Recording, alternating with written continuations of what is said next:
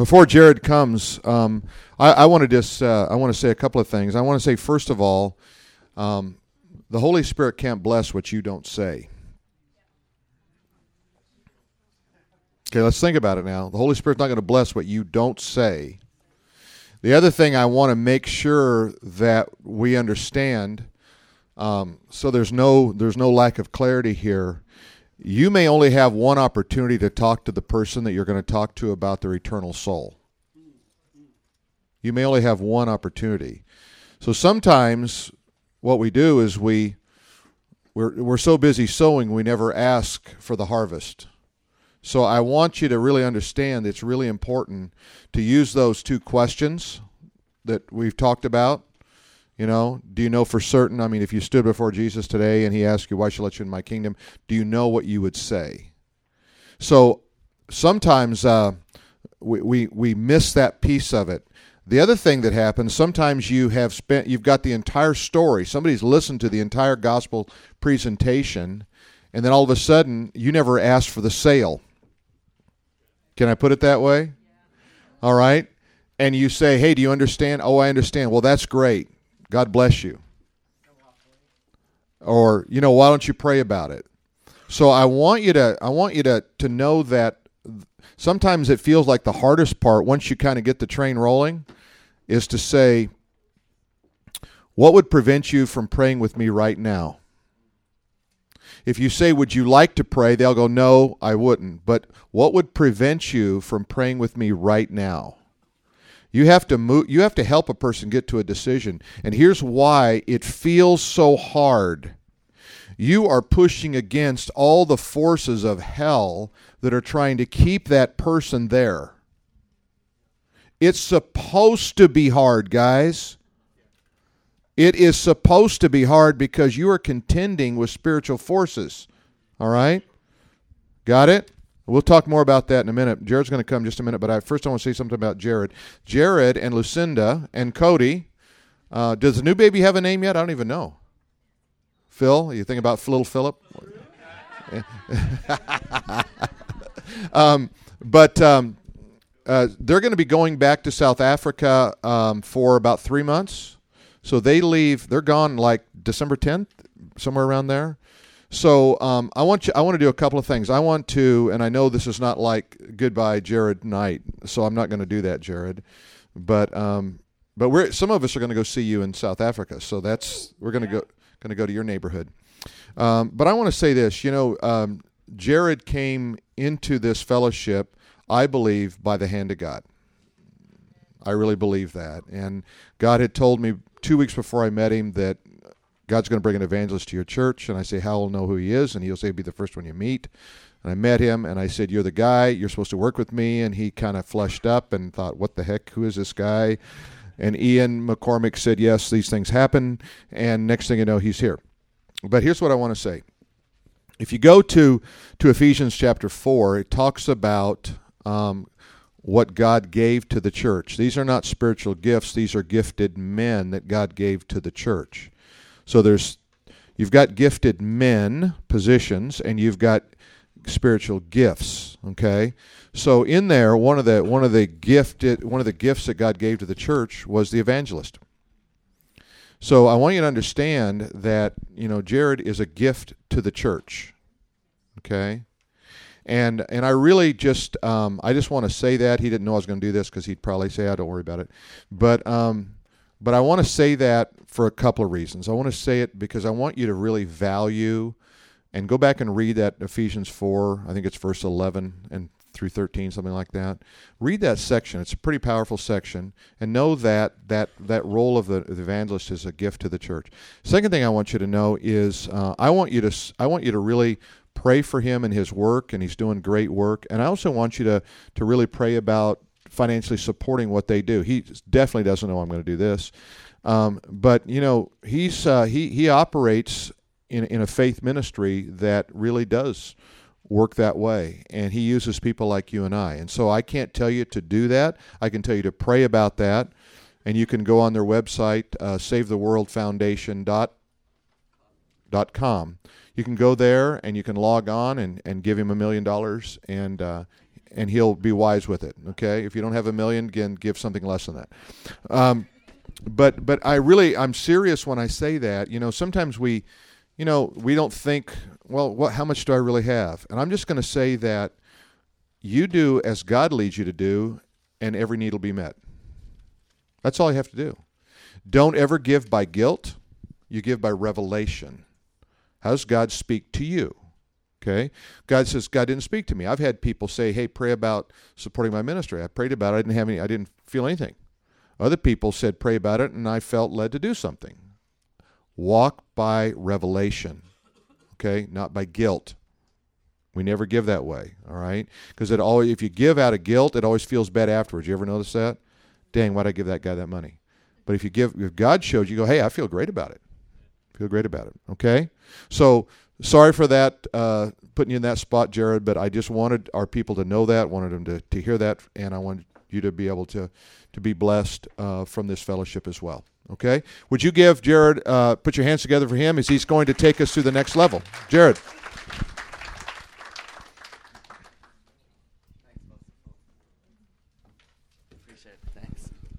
Hallelujah. I wasn't expecting that, so thank you so much, Pastor Phil and Pastor Tammy. Well, today I want to go through divine strategies. Say divine strategies. You know, when the Lord gives you a plan, He gives you a strategy to fulfill that plan. So He has given us a commission go into all the world and preach the gospel. And He's given us a strategy how to do it. And I just want to go through some of those strategies, which I believe will be important for you. And in any strategy, He raises up different people to fulfill that strategy. So if you look at a business, many of you in the business world, you either own a business, you're in a business, you work for a business. There are different elements and departments in any business. You've got your accounting department. If if they don't exist, the, the money's going to go everywhere. You've got your marketing department. They normally want the biggest budget so they can spend it to promote the products. So you need the CEO to kind of manage that. You've got your frontline uh, uh, office people you know, if people walk into your company and they're treated badly, they're not going to want to do business with you. So you've got all these different departments that make it possible for your company to be a success. And in the realm of evangelism, you've got different people that have different giftings, and we need to put you in that right department to make sure that your gifting operates to the fullest. You know, in, in a business, you've got your marketing people, which are normally the extroverted kind of people they're bold. They they're not scared to do cold calling. They pick up the phone. They phone 50 people. They're not scared of rejection. They get the orders to come in. But then you may get your counting people that are maybe a little bit more conservative, a little bit more analytical. They don't want to go and speak to a million people. They just want to crunch the numbers, so to speak. So if you get your counting people to do the marketing job and you get the marketing people that love being out and about, the salespeople, and you put them in an office, they're going to frustrate everyone in the office and there's going to be chaos. So, in the same way, in the realm of strategic evangelism, it's important for you to be in the right area that the Lord has placed you. So, we came up with this list. The Lord kind of gave me this list, but you can have 50 different outreach in initiatives in the church, and maybe you are already passionately involved in some kind of outreach that's not on this list, well, we can start that in this church. So we went through all of them last week. Do you all remember the first uh, 25 on the list? We went through the 25 different forms of outreach. So I just want to start generally going through some of them so that the Lord can begin to speak to you regarding which area you feel called.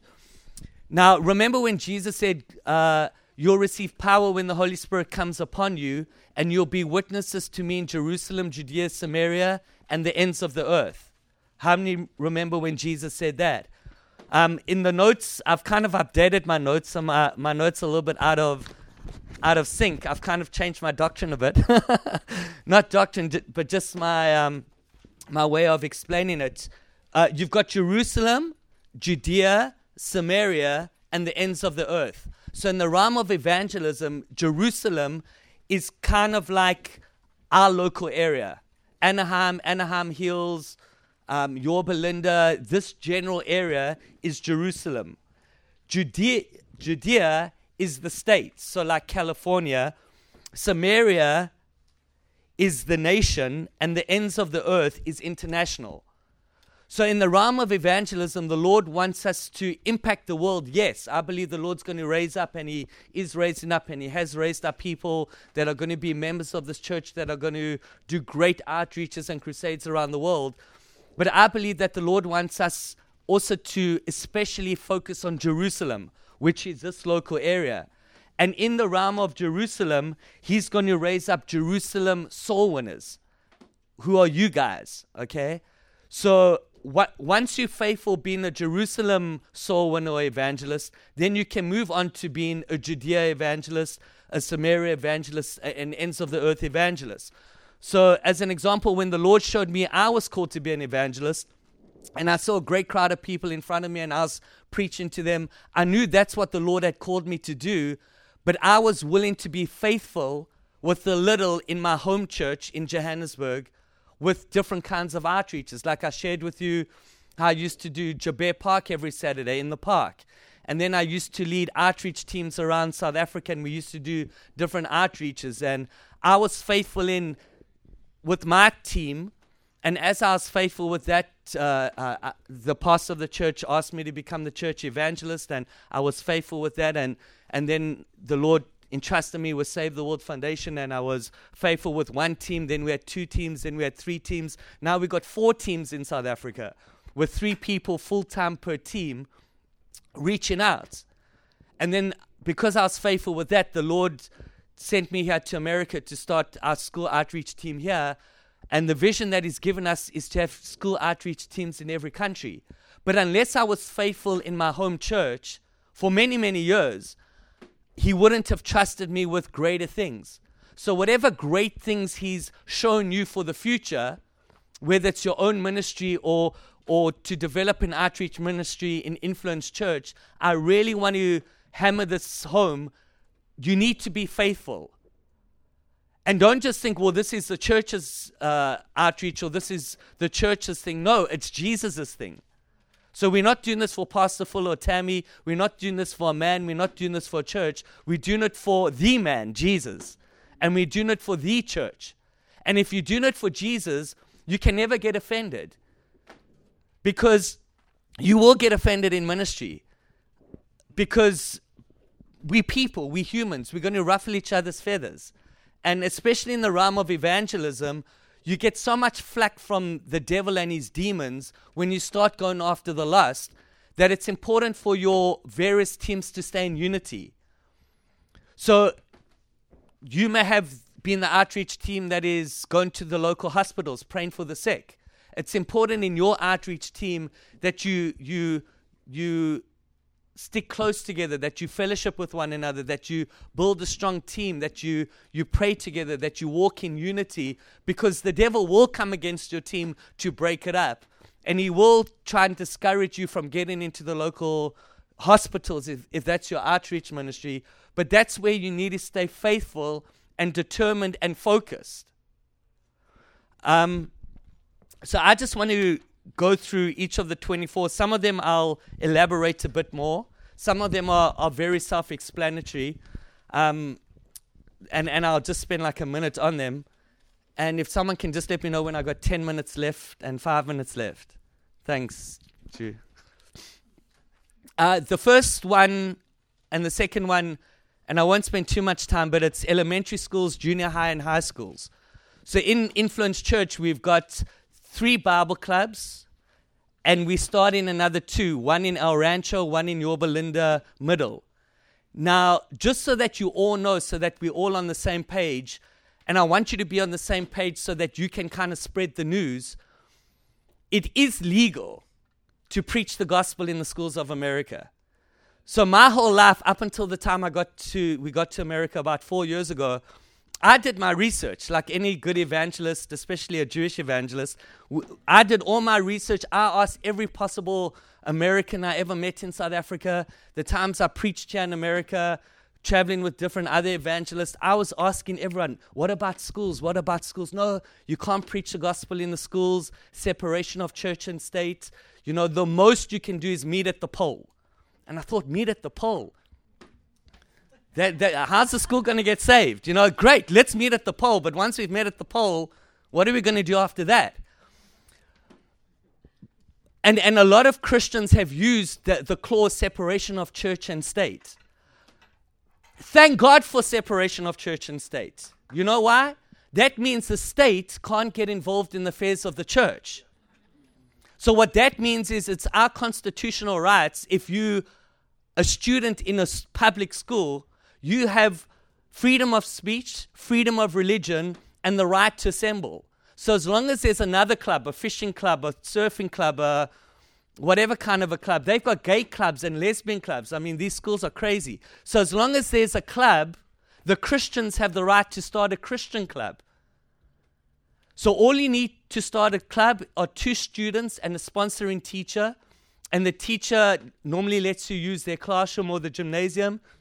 And then you can reach uh, your school through that club.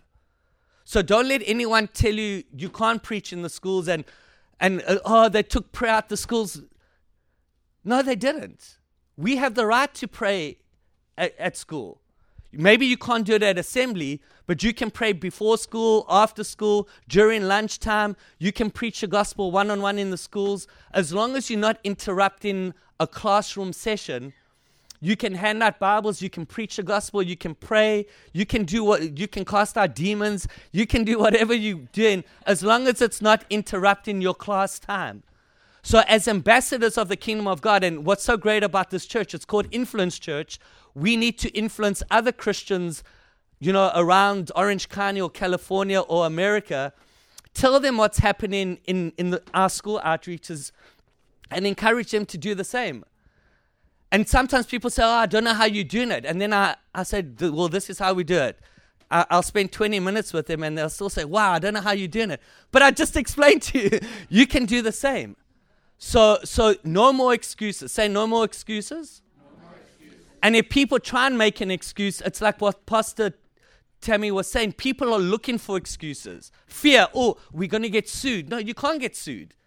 If, you, if the Bible Club invites you onto the campus and you're in the gym or a classroom, or, or we've even been in a school that put us in the amphitheater, we are invited guests onto their campus. You can't get sued. The church can't get sued. We are invited guests.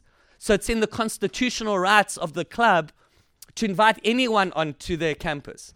I've even said to kids, you can start the Ali Balubi Club and start preaching. Ali Balubi was uh, an alien and he came from outer space and he started this whole thing. And if you follow Ali Balubi, you're going to go to heaven. And there's nothing they can do. You can start your own religion and, and, and, and, and meet every day. So, so, um, so the public schools is open to us. And as we even start to open more Bible clubs, and, and even now, if, if you are available to, to come with us to the Bible clubs and see what we're doing and, and get involved, we always need support. So if that's you, you can speak to Pastor Drew. Uh, um, he's over the youth and, and, and we're doing Bible clubs. So if you, you need a contact person, him or, or Victoria or, or Whitney, um, that's the Bible clubs. Can everyone say amen? Now, number three is colleges and universities. I don't know if any of you are, are presently going to college or university. Well, we can also start Bible clubs on colleges and universities. Now, even if we don't start a club, we can reach out to colleges and universities. Most colleges and universities have Bible clubs on it. And what we did in South Africa, I went onto a, a university campus called Rand Afrikaans University, probably well, yeah, probably the, the number one kind of university in Johannesburg. And I got together a few of the, the Bible Club organizations on campus and we hired well we didn't pay but we got the the theater. It was probably a, a thousand or 1200 seater. And i organized an outreach on campus. I got the world boxing champion um, at the time sugar boy Malinga, uh, um, uh, yeah sugar boy malinga. Okay, none of you know him. but, but in his division, uh, in his division about 10 years ago, he was the world boxing champion. And then I got Andre Vos, who was the Springbok rugby captain. Rugby's huge in, in South Africa. And because of those two people, we drew hundreds of, of students to the outreach. I got up, I shared the gospel, we did an altar call, and, and, and we had success. So the Lord may speak to some of you either to start a Bible club uh, on one of the local colleges or universities, or maybe you've got a passion for, for, for those that are studying in those tertiary places to actually uh, do some outreaches. So that is number three. Number four, hospitals. Now, most of us don't like to go to hospitals. For whatever reason, I don't know why. A lot of people don't like to go to hospitals, but some people love it. And the people that love it are normally the people that the Lord has called to go to hospitals. Uh, what you normally need when you go to hospitals, like what we heard tonight, is faith faith that Jesus is the healer. Because we're not just going from patient to patient, sympathizing with them. You want to be able to give them the solution, which is Jesus for salvation. But you also need to believe in, in divine healing. So if you feel the Lord is calling you into the hospital outreach ministry, um, I want to encourage you to get involved with that. If the Lord is already using you in gifts of healings, working of miracles, and special faith uh, um, that's spoken about in the Bible, then you are a prime candidate to get involved in that hospital ministry because if you pray for people and they get healed, well, the Lord can really use you in that arena. Or maybe you believe the Lord wants to use you in that arena, you're not sure how to go about it, you can still join that outreach ministry. And those that are seasoned in the church that head up that outreach will teach you about healing, um, about boldness, walking up from person to person so, so, so hospital ministry is, um, is number four. Number five is orphanages and children's homes. Um, one of the reasons I, I, fell in love with Lucinda is um, um, every Sunday she used to go to a children's home in Johannesburg. Uh, these were about 12 or 15 girls. Probably every one of them was sexually abused, raped, molested, so the, the, the government uh, takes them away, the welfare department takes them away and puts them in a home. And these were girls from all kind of cultures. And Lucinda would go there. She led them all to the Lord. She bought them Bibles. She took them on day outings. She had barbecues where she invited these girls. And, and it's really a commitment. For, for children's homes, it's not really just a once off outreach because these kids will get attached to you. And, and obviously, a lot of them have abandonment um, challenges. And um, so uh, this one is really, you really have to be called to this. We went to Starbucks after our meeting today, and uh, we were speaking to a gentleman that works for Kaiser, and he said in, uh, he's a counselor uh, for, for people that want to kill themselves, suicidal, that's his, his uh, speciality. And he said he's been doing it 25 years, and it's never been this bad um, in the last 25 years. He said every single day he counsels at least six teenagers that, that are totally depressed and, and seriously want to kill themselves. And he says some of them, he said there was a boy at Yorba Linda High, he straight A student, um, he was the captain of the lacrosse team. He, he, he, on the outside, he was like this perfect kid, but his dad left when he was very young and, and he felt rejected. And, and obviously that root got into him and, and he killed himself. So, so a lot of the, the kids, especially in these children's homes, really feel like, you know, society, like I'm, I'm a, I'm a second class citizen. Even my parents abandoned me. And that's where the devil really gets in.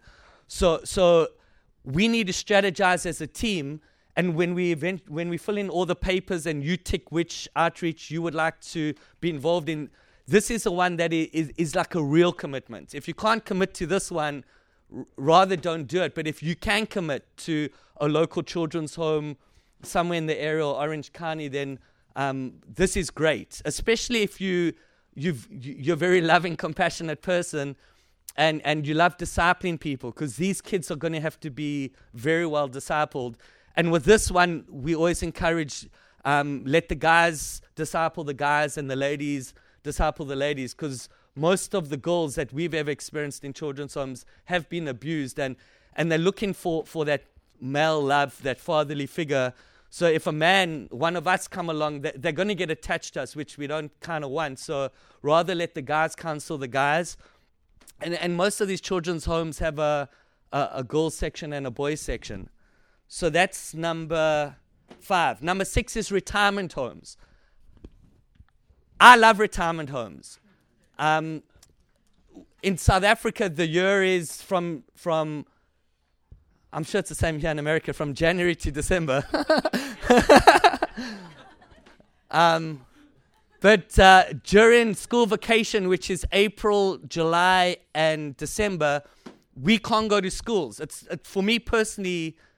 uh, I don't get depressed, but I, I, I'm. It's like I want I want us to be in the schools every day, but during those three weeks in April, three weeks in July and December, we can't, you know, because the schools are closed. So what we do is each of my teams, instead of each doing a school a day, each one does a, a, a convalescent home every day.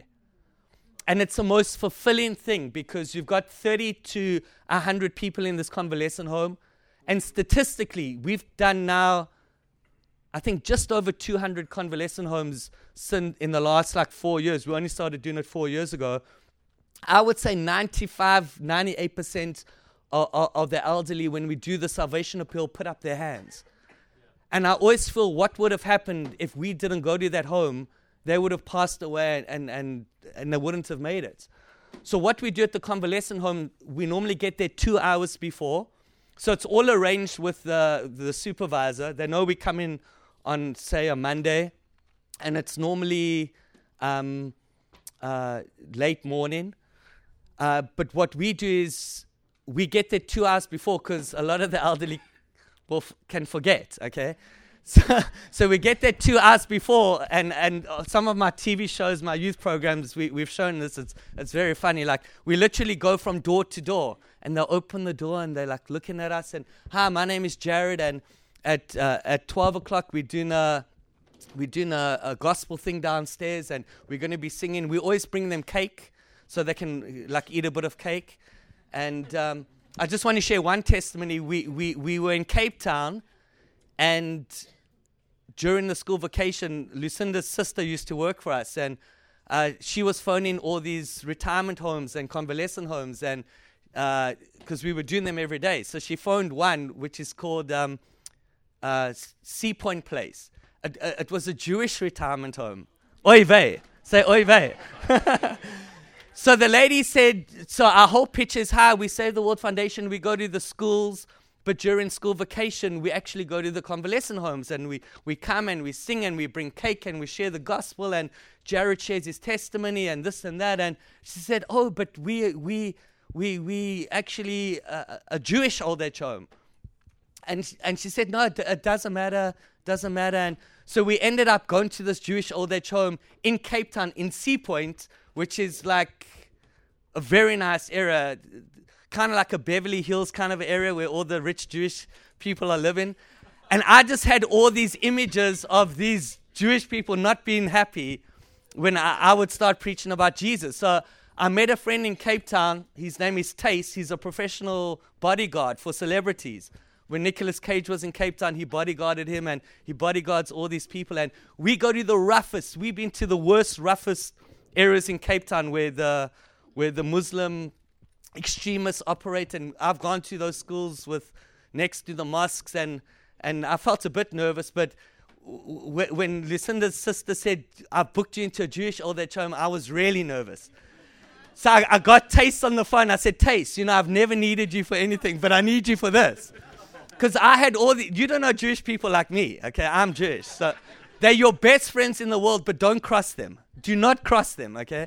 So I had all these images like that one Muslim school of all these Jewish people texting their, their kids to say, you know, I'm, I'm trapped in this room and this guy's preaching Jesus to me. So to cut a long story short, we got there early and I got two girls from Hillsong Cape Town to come and they did the worship. But I said to them, don't sing about Jesus. These are Jewish people. Sing, sing old classics, you know, all these olden songs. So, so I'm busy going from door to door. I walk in and they didn't listen. They're singing about Jesus, you know. so, so, so a lot of these Jewish people weren't uh, impressed with me because they thought they were conned, you know, into coming to this thing. Because as we arrived, the poster said mystery event.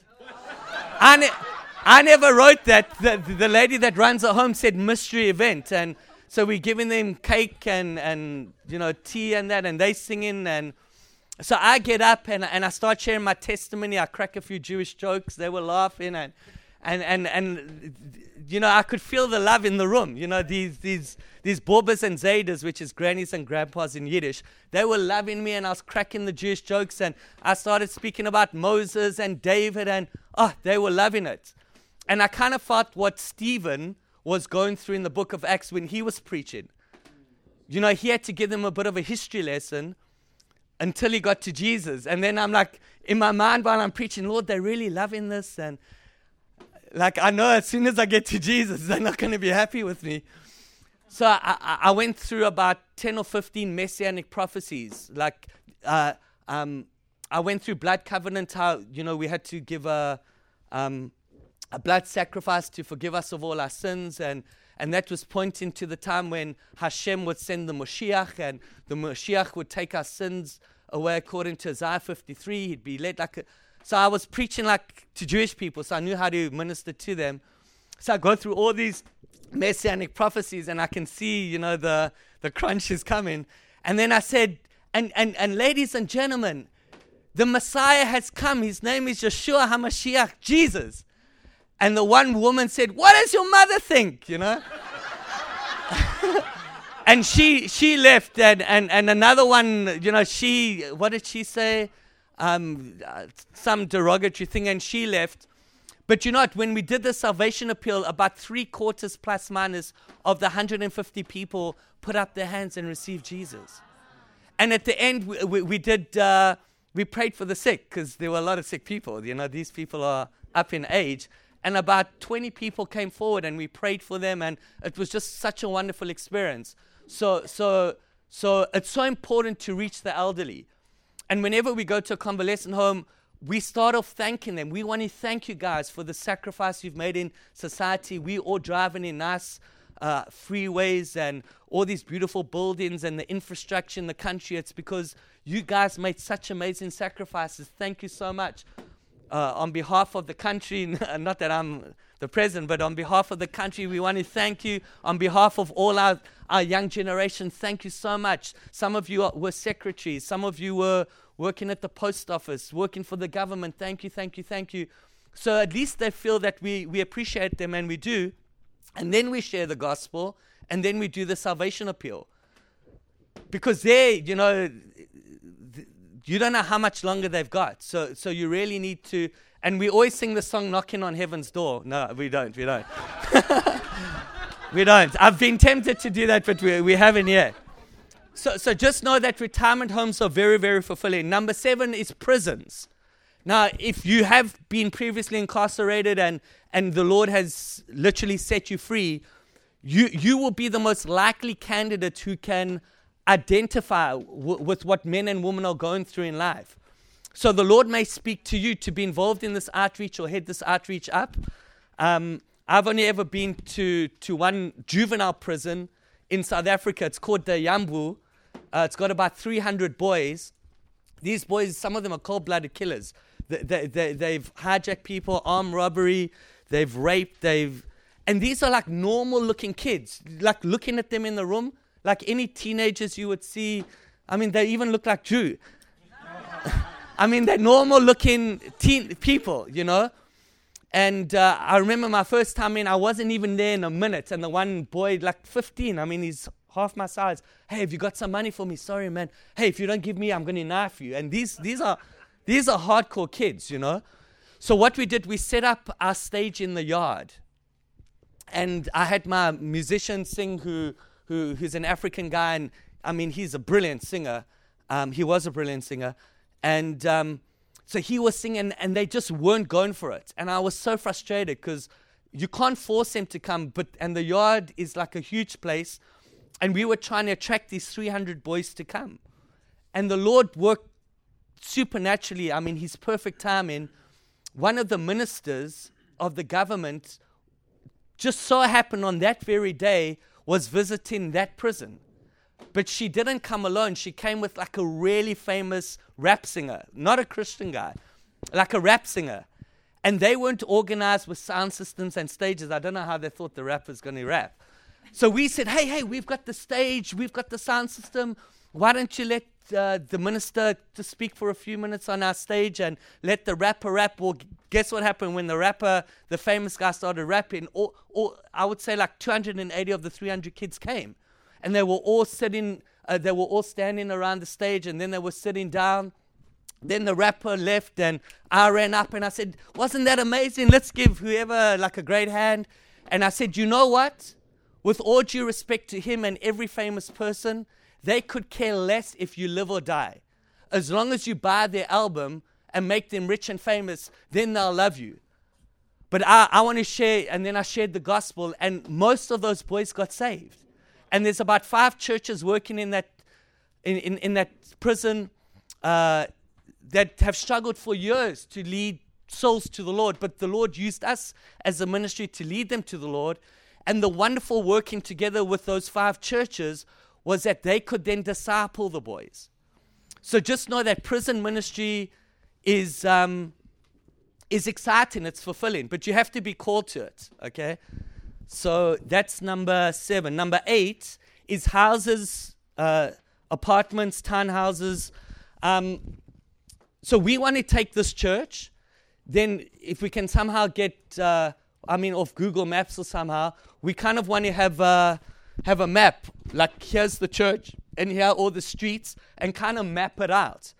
And those of us that really feel called to go door to door, like you would have door to door Bible salesman or door to door vacuum machine salesman, we want to have a team and teams that literally knock on every door in this greater area and, and try and share the gospel with that person. And if that person doesn't want to listen, at least we can give them a, a flyer or a brochure about the church.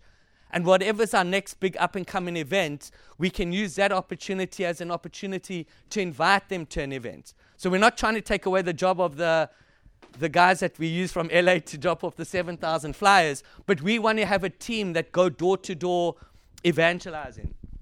And, and this also takes tremendous boldness, I must say. The next one, number nine, is shopping centers or malls. The, the woman loved this outreach. um, it's like it's like I heard one preacher say, you know, my, my, my, my credit card was stolen. Um, but I haven't reported it because the thieves are spending less than my wife. I'm not going to be popular with the woman for that one. But but the mall ministry. I, I remember when I first got saved, uh, Sandton City, where we're going to be staying at the hotel uh, on the trip next to Sandton City. Every Friday night, I used to go with two soul winners, and we just used to walk around the mall and do one-on-one evangelism. So um, so that's a that's a great ministry. Uh, number ten is public parks. This is where I really cut my teeth as an evangelist. I won't You've heard me share the testimony, but every Saturday we went to Joubert Park. We set up our equipment. We, we did um, three salvation appeals. Uh, we prayed for the sick. We did that from 10 in the morning till 5 in the afternoon.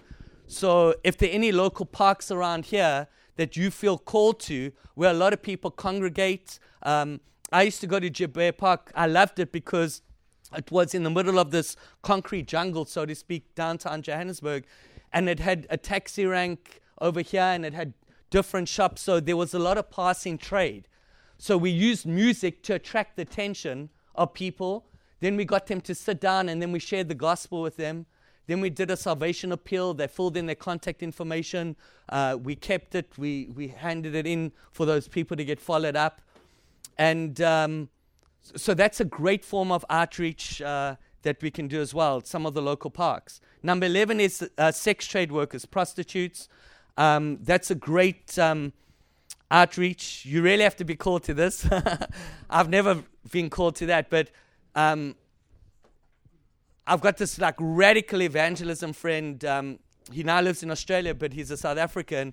He used to be called the terror of the South. He was like the most hectic fighter, brawler, he killed people. I mean, he has a, a hectic testimony. If you met him now, he's the sweetest, most loving person you, you'll ever encounter. But back then, they told me, Jared, this guy was like insane. But um, he had it on his heart to reach out to the prostitutes in Johannesburg uh, downtown. So what, what we did was um, we got about 500 red roses. And we went out like two, two by two or two by three, and we walked the streets of Johannesburg, which I wouldn't recommend doing, but because I was, was Jacques, the terror of the South, I felt safe. But we would walk up to, to, to ladies of the night and share the gospel with them and tell them how much Jesus loves them. And we did it on Valentine's Day. And we said, Jesus loves you. Here's a rose from Jesus. And if you need anyone to speak to, we had the church information and one of the female pastors in the church that they could call. So those are the kind of outreaches you can do to ladies that have been in that situation. Number 12 is homeless people and street children. Um, LA, especially, is one of you know, there's tens and thousands of homeless people there. For the last few years, I've been working with the Fred Jordan Mission. Uh, they've been there about 90 years. Fred Jordan started it. Willie, who's now 80, she runs it, and with her whole family. And every day they feed in the poor. They've got church groups that go down there and do one-on-one evangelism. What's great about their ministry, they've just um, they've got a four-story building and they've just kitted out two floors that look beautiful. I mean, it's like a almost like a hotel. So groups that want to go down there, we can go down there like a weekend. So that's something we can look to in, in the future. But on Thanksgiving and Christmas and um, Easter, and I think one other day, they seal off the streets and they feed like 1,500 to 2,000 people. And, and they've got like tables and chairs and, and they have a big stage and uh, everyone gets fed and then we preach the gospel to them and most of them end up getting saved. Um, so that's a great outreach if you really feel that, that call to, to the homeless and, and street children. Number 13, please tell me when I got five, five minutes left. 24 minutes left. 24. What, what, he's gone until 8.30. Yeah. What? Yeah. Let me go. Let me finish off with this. Oh yeah, yeah, yeah, yeah. Okay, so this is a lot. This is my last one for the night. Uh, the business community.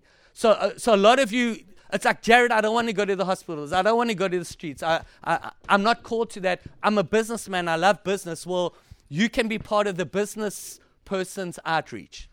So how would that work? Well, you relate to business people. You talk the language of business. Like Moses was um, a son of in the courts of Pharaoh he knew how to converse with politicians and leaders. He spoke their language. That's why the Lord used him to go back to Pharaoh to speak on behalf of the Jews. Well, business people have a different language. And the business people need to know Jesus. So we're looking at starting a business person's outreach to the business community.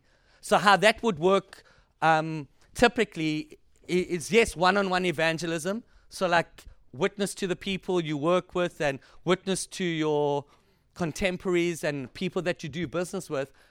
But what will also work well with this is events. So, like a golf day or, or, or a business dinner at a country club where we get like a, a funny comedian. Like, have you heard, like, is that funny guy, Lazarus? Nazareth. He lives in Newport Beach. So, I mean, he's local, or, or, or we've got a top businessman that's a multimillionaire or billionaire who started from, from nowhere, who, who business people would know. So, when you invite in your business associates, hey, we've got Donald Trump or Richard Branson or, or, or Drew or someone famous, you, you know, they'd want to come, you know, to, to some kind of an event. So, so remember, these outreach are, are very focus driven to, to that demographic. Because remember, business people may not want to come to church. They don't want to come to, to Skid Row. They don't want to be in those environments, but they'll come to a dinner. They'll come to a country club. They'll come to a golf day. Their wives can have a spa day. They can have a golf day. Or if they don't like golf, we, we do something else. So we need those of you that are business people, business leaders, to be thinking, I want to be involved in the business outreach. Amen. Well, I'm going to stop there, and Pastor Phil's going to take over. Amen.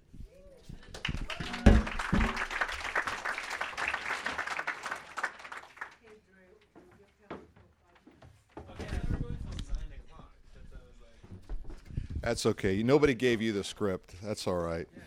Um, and he, and here's what we want you to do tonight. You should have received uh, one of these, right? Okay. What we want you to do is circle two or three at the most. You can't do 24 things. All right. You may have a burden for 24 things, but the idea is if if all of you can you say, you know what, I would like to look into this. You're not committing your life for this, but you're saying, you know, these are some areas where I see I could really get involved. Every one of those, and there may be something that's you you know you have on your heart, but it's not on there. Just write that in, okay, and then put your name in there and turn that in. Okay. If you're not ready to do it tonight, uh, you can do it next week. And uh, Jared will go over some of the, the rest of these next week. But what we want to do is find out okay, how many do we have in this one area? And then who appears to be the most natural, God called leader for that group? Because you've got to have some direction that's going to take it somewhere. All right? So if you can do that, fill that out. Make sure you put your name on there. Remember, emails need to be really carefully written because it's just one little thing off and we can't get you on that. So make sure you do that. Uh, put your your number your phone number on there uh, preferably your cell phone. I don't know if anybody still has home phones or not. Um, but if you do don't put it down because we don't want it. Um, all right. Well we really can't track you very well. We can track you with cell phones. We've got technology now. We know where you're going. It is awesome. You know when you're on sunday morning we, we pull it up and they're not in church and we find out you're at the beach and all that kind of stuff. Uh, second thing I, I want to say to you too is, um, uh, well, let me do this. Take your Bibles and let's just go to Acts chapter eight real quick, and I want to show you something. Um, in Acts chapter eight, there's uh, there's a guy named Philip, one of my favorites in Scripture. But in Acts eight twenty six, I want you to see what happens here. It says it says here in verse 26 Now an angel of the Lord spoke to Philip. Now, we could spend the entire rest of the night and into the morning just with that phrase. An angel of the Lord spoke to Philip. You see, God is always moving to get your attention. Sometimes you don't hear it real well. You know, you're busy going through life. But an angel of the Lord spoke to Philip. You have to develop listening ears.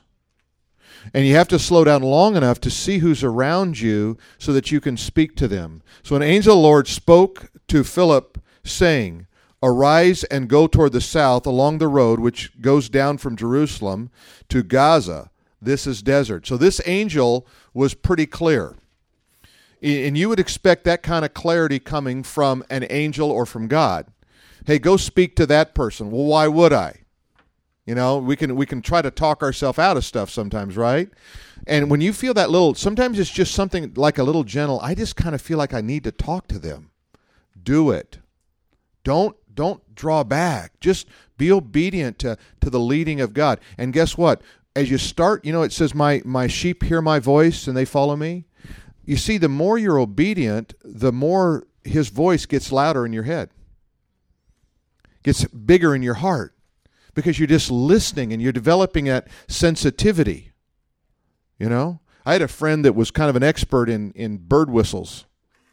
All right, not an official, you know, but he, he knew bird whistles. And he said, You hear that? I go, No. Well, listen. I don't hear anything. He go, well, that's a, and he'd call it, that's a lark bunting, or that's some kind of bird. I go, really? Okay. What had happened is he had developed a sensitivity to hear something that I didn't even know existed. You can develop a sensitivity to hear the Spirit of God, and everybody else goes, I don't know what you're talking about. But you have to listen, you see? So it says here, gave him specific directions. So what did he do? He, he arose and went. What's that? Starts with an O, ends with an E. What is it? It's not Obama. What is it? Obedience. Obedience. So he was obedient, right? He heard it and he said, I'm going to do that. So he arose and he went, and behold, a man of Ethiopia, eunuch of great authority under Candace, the queen of the Ethiopians, who had charge of all her treasury, and he had gone to Jerusalem to worship. he was returning, sitting in his chariot, and he was reading Isaiah the prophet. See, God was already preparing this guy.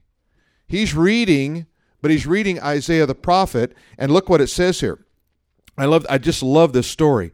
He says, Then the Spirit said to Philip, Now the angel first got him going. The Spirit said to Philip, Go near, overtake the chariot. So Philip ran. Now he had to go out of his way. He's running after the chariot. Can you imagine this guy's running down the road and he's got what's going on back here? And he sees Philip running, and it says, catch up with him. He caught up with him. He heard him reading from the prophet Isaiah, and he said, Do you understand what you're reading? Do you understand what's really going on here? And he said, How can I understand unless someone guides me? That's what people are doing right now. They're they're curious about God. You know, I went through through uh, church. I was in high school, and they sang about the cross. And I didn't know why Jesus died on the cross. It was not like this Bible preaching church. It was, you know, uh, a little bit on the liberal side, but they were singing the songs. And I thought everybody knew about why he died on a cross but me, and I didn't want to be able seem stupid, so I never asked anybody. Because nobody opened their mouth. Nobody taught me. Nobody took any initiative. You kind of walk through life and assume that everybody kind of's got it all figured out. And it says, The place he was reading, he was led as a sheep to the slaughter, as a lamb before its shear, he opened not his mouth. In humiliation, his justice was taken away. Who will declare uh, his generation, his life is taken from the earth. The eunuch answered Philip and he said, I ask of whom? The prophet of himself or some other man. He doesn't know. He's curious. And Philip opened his mouth and began at the scripture and he preached unto him, what does it say? He preached Jesus. He preached Jesus. Jesus loves it when we talk about Jesus. And you know what? It's the only name whereby men must be saved, the name Jesus. You can talk about church, you can talk about God all you want, but talk about Jesus. Jesus. I just want to encourage you to talk about Jesus. You know, don't be afraid, just talk about Jesus. Well, what if they ask me something I don't know? Then tell them you don't know. How's that for brilliance? I don't know. That's a great question. Let me have your number, and I'm going to call you with the answer. It's an open door. It's the easiest open door to get their contact information. I don't know. That's a great question. Wow. You know, I'm gonna, I'm gonna, I'm gonna ask my pastor. I'm gonna ask some friends. I'm gonna get that answer because I want you to know. Sometimes people are going to ask you questions only to get you off the subject. Well, what about the Aborigines? Why are they going to hell? Do they go to hell if they never hear the gospel? You know, and they've got a million and one. You know, have you ever encountered that? Here's what I normally say I say, if I answer that question to your satisfaction, will you believe on the Lord Jesus Christ? If I answer that question to your satisfaction, will you believe on the Lord Jesus Christ? I've asked that to dozens of people, and nobody's ever said yes. That was smoke and mirrors. They were only trying to get me off the subject of their eternal soul. I've sat down with people said I want to believe, I can't believe, and I said I did what Jared did. Stand up. Sit back down. You made a decision. That's all it was. You have to make a decision. If you move in the direction of God, God will take the rest of the steps. Just take some steps. Amen. Okay, we've got about um, eight, uh, 10 minutes left here. I'm freezing. Is it cold in here now? Dang! I'm like dying up here. Help me, brother. Help me out over there. Okay, um, what we want to do is we want to take a minute here and talk about. I'm going to have uh, Nathan come up here and I have Jared come up here because uh, they may have answers here that we need. Uh, I know Nathan will have some directions about how to register. Um, I was out there in the uh, the hallway, and uh, Brian and Crystal were telling me we're the first ones to register for the for the trip to South Africa. So, yay! Raise your hand. Amen. All right. So uh, here's here's what we want to do. Uh, does everyone have the sheet that says South Africa at the top? Does anyone who needs a sheet and would like one? Okay, all right. Okay, we everybody got them. Okay, how many of you think right now there is a possibility you might want to go on this trip? Would you just raise your hand? Not guarantee, but just possibility. Okay, all right, great. So we're probably going to see thirty or forty people go, is my guess. Okay, is that cool? Oh, okay. All right. So why don't you uh, tell them kind of what the week looks like? Okay. Can you do that? Um, so, so what's really exciting is Monday to Friday, uh, you guys are going to be in the schools with us. So the school outreach is start at seven in the morning, finish at about one o'clock in the afternoon. And what's so great about the school outreach is uh, we get to preach to the whole assembly, and then we go into all the classrooms. Uh, there's normally about 30 or 40 classrooms in a school with 30 to 50 kids per school, and we're going to use you guys to be sharing with them. We've got four basic steps uh, of spiritual growth read your Bible, go to church, pray, tell others about Jesus. So you'll have time to practice that pitch. So when you go into the classroom uh, uh, two by two, you guys can share each point together. Um, then those of you that love counseling one on one, from eight in the morning till about one in the afternoon, we counsel up to three, sometimes even 400 students in the school. So, what the principal allows is kids to come for counseling throughout the day. So, the teachers allow kids to come. Uh, we'll, we'll be in like a room maybe this size or half the size with literally 50 or 100 kids lined up. Uh, you guys sit in uh, all spread out with three or four chairs around you. And as kids come, we just send kids for counseling. So, those of you that love counseling, uh, sharing verses, preaching in, in, in a classroom to 30 to 50 kids, you can do that. Or maybe you want to spend half the day doing counseling, half the day going into classrooms. You're going to get that opportunity. Uh, we've got four outreach teams, so uh, there's enough ministry opportunity for everyone.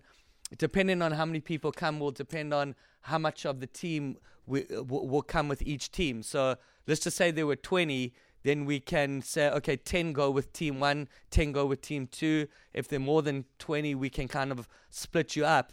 And those of you that are comfortable enough, and, and those of you that we know that are actually ready to preach to the whole school, 600 to 800 to 1500 kids, you'll also have that opportunity. So, so there's, the, we do 20 school outreaches a week, four schools a day because we've got four teams times five is 20. So the 20 school outreaches, you guys are going to be preaching literally from 8 in the morning till 1. So that's 8, 9, 10, 11, 12, 1. So if you're looking for opportunity to pray for people, to preach to people, to counsel people, you guys are going to get it. After that, we're going to go for lunch. It will kind of be like a, a lighter kind of a lunch. And then every afternoon, you're going to have a different experience of Africa. So, so uh, the day trips include uh, going to the uh, um, where Nelson Mandela used to live in Soweto. Uh, they've got his house. It's kind of like a national monument. Uh, there's a apartheid museum uh, there in Soweto that shows, you know, the struggle of apartheid and, and everything like that. one day, um, we're going to go to the Lion Park, which will be like a two, three hour experience where we drive around and the the lions running around.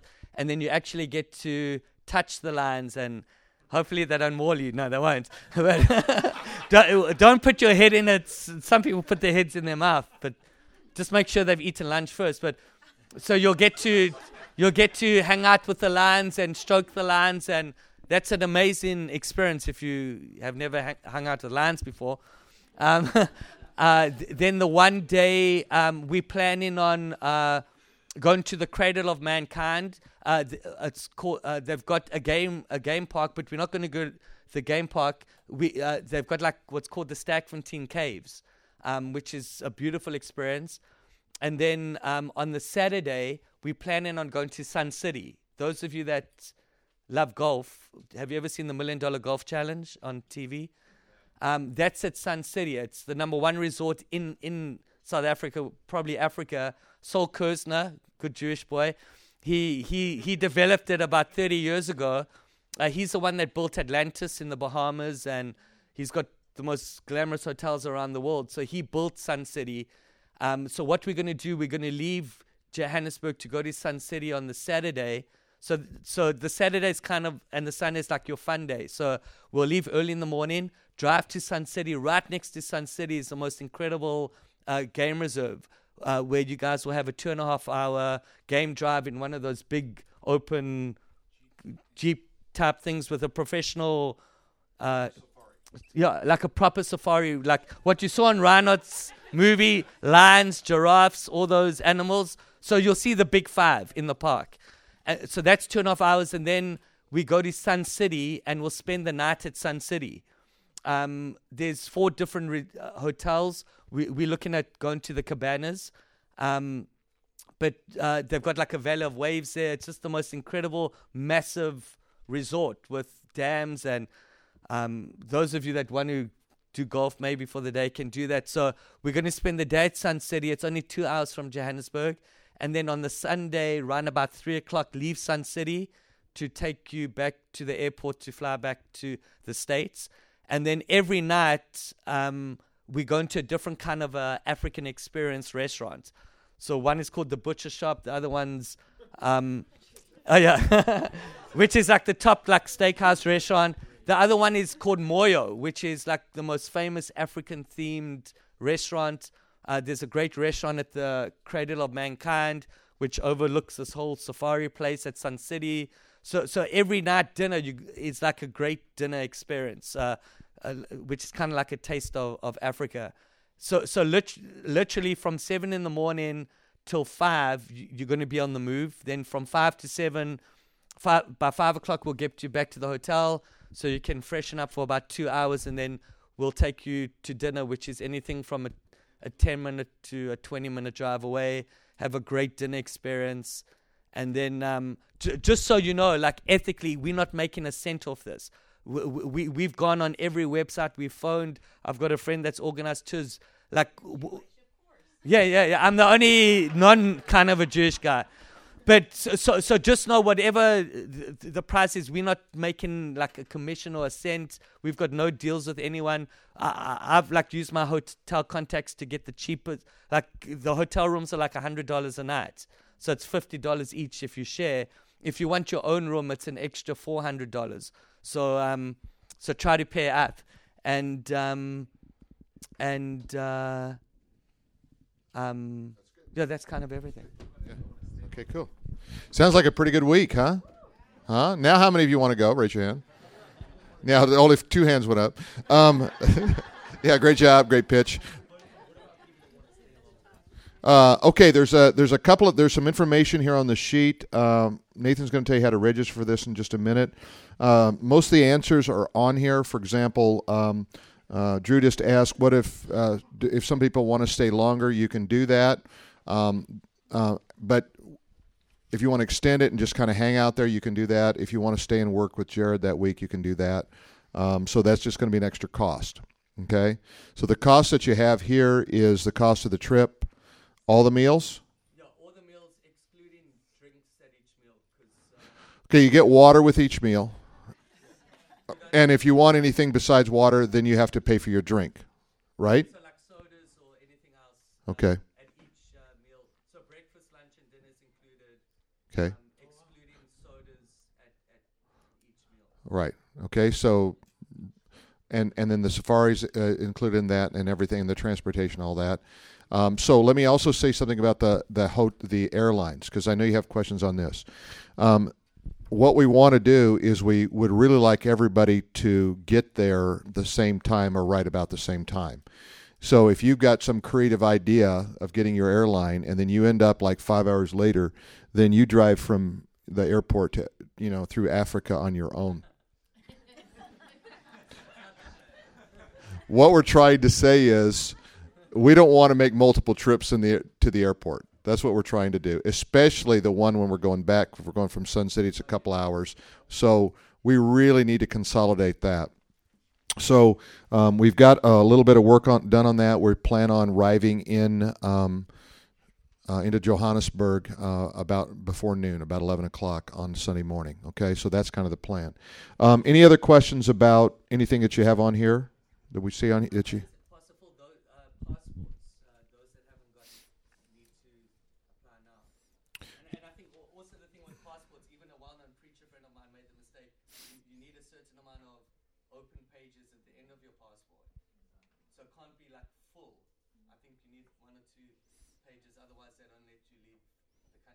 Okay. All right, which is not which is sounds like it's a great place to live. So, yeah, Ted. What what we what we'd like to have um, is five hundred dollars um, deposit, which would be once we get that we're going to buy tickets. So that means it's non refundable deposit, okay? Because we're stuck with it, or you're stuck with the ticket, and then what we'd like to have is that other the rest of that. that we we estimate the airline ticket's going to be about a thousand. We found them anywhere from as low as nine eighteen to you know, up over, well, they can go anywhere you want, but typically they're about a $1,000 right now. Um, every time every one of you searches, just so you know how Google Analytics works, every time you search for a ticket, it drives the price up. So I'm going to ask you to not go home and just start slamming on your computers. Trust me, this is how it works. Okay. Um, so if you could, if you could just kind of trust us and say, and you say, I'm not even going, but I'm just curious. Yeah, you just cost us twenty bucks. Um, so, okay. So what you what you want to do is we'll we can get all the tickets if you if you'll call us or email uh, email myself, Nathan, Carol, Tammy, somebody. Just do Nathan. Um, what am I saying? Email Nathan and say, hey, I, would like to. I have frequent flyer miles. I have points with uh, my American Express, and I'd like to do that. I've gone on American Express. All the airlines we've referred to here are good. Um, we're looking at Air France right now is probably the best price for the the ticket. Um, but also uh, another good one flying in there is Delta. You can fly to Orange County on Delta, go right into Johannesburg. You can fly on Virgin Atlantic. We're probably going to try to get everybody on one airline if we can. That way we're traveling together, you feel a bit more comfortable, you get there and we leave same time, all that kind of fun stuff. Okay, so let me hand this to Nathan real quick because uh, we are uh, out of time. And tell us, tell them if they want to register tonight, what they need to do. If you want to register tonight, you just have to go out to the computer. There's a little tag on the desk basically that says South Africa. So go to that computer and you can register right then and there. Um, this is the first international mission trip, though, that we are taking as Influence Church. I mean, this is huge. And that's why these two over here were stoked because they were the first ones to sign up for the first ever International Influence Church mission trip. So, like, that's just super rad. But you guys want to be a part of this as well. Plus, there's uh, time travel involved. We leave on Sunday, get back on Sunday, and yet we're traveling for like 30 something hours. So, um, you can see like two sunsets, I think, and travel through time. Um, Leslie. We will be yes. We will get to that. Um, uh, the other thing, some of you may not be able to go, but you want to help somebody go. Okay? What I'm going to ask you to do is if you will let us know that, because rather than just immediately just start throwing money in every direction, we want to coordinate this effort. So it's not like we got 40 lone wolves out there, you know, ravaging everybody for for South Africa.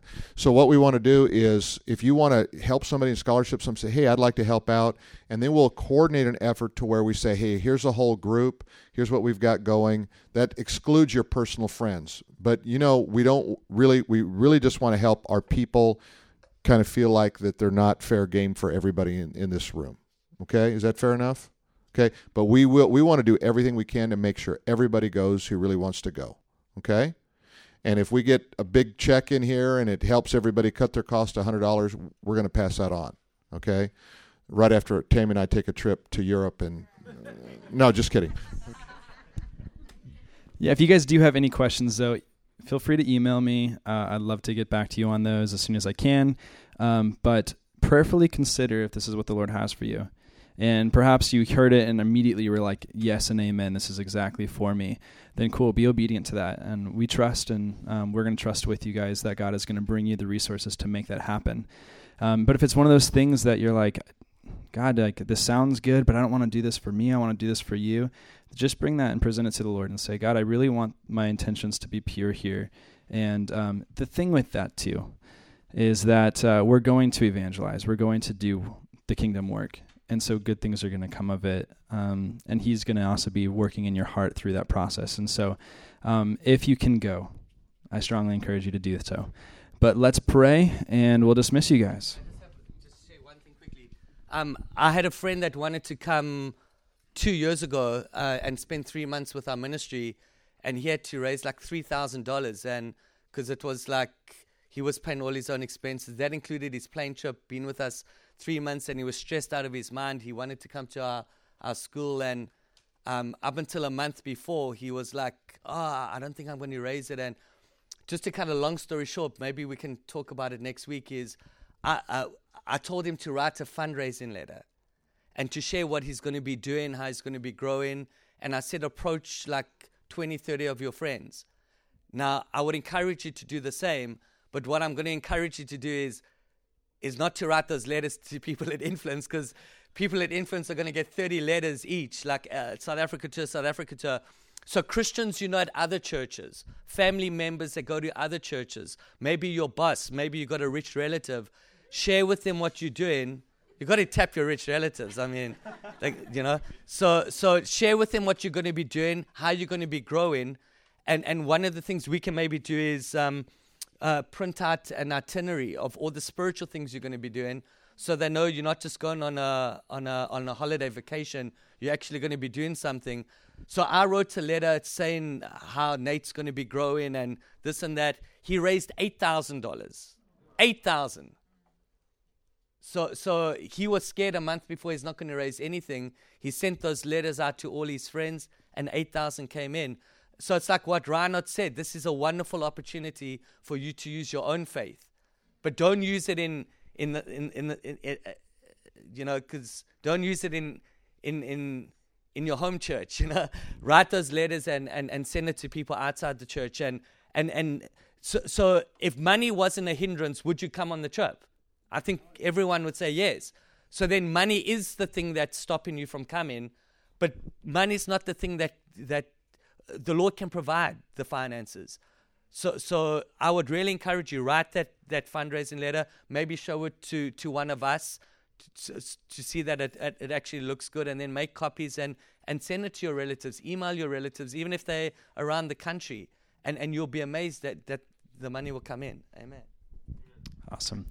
Sorry for keeping you guys late. Let's pray, and then you'll be out. Thank you so much, Jesus, for teaching us tonight. Thank you so much for encouraging us tonight and for um, reminding us of your great love.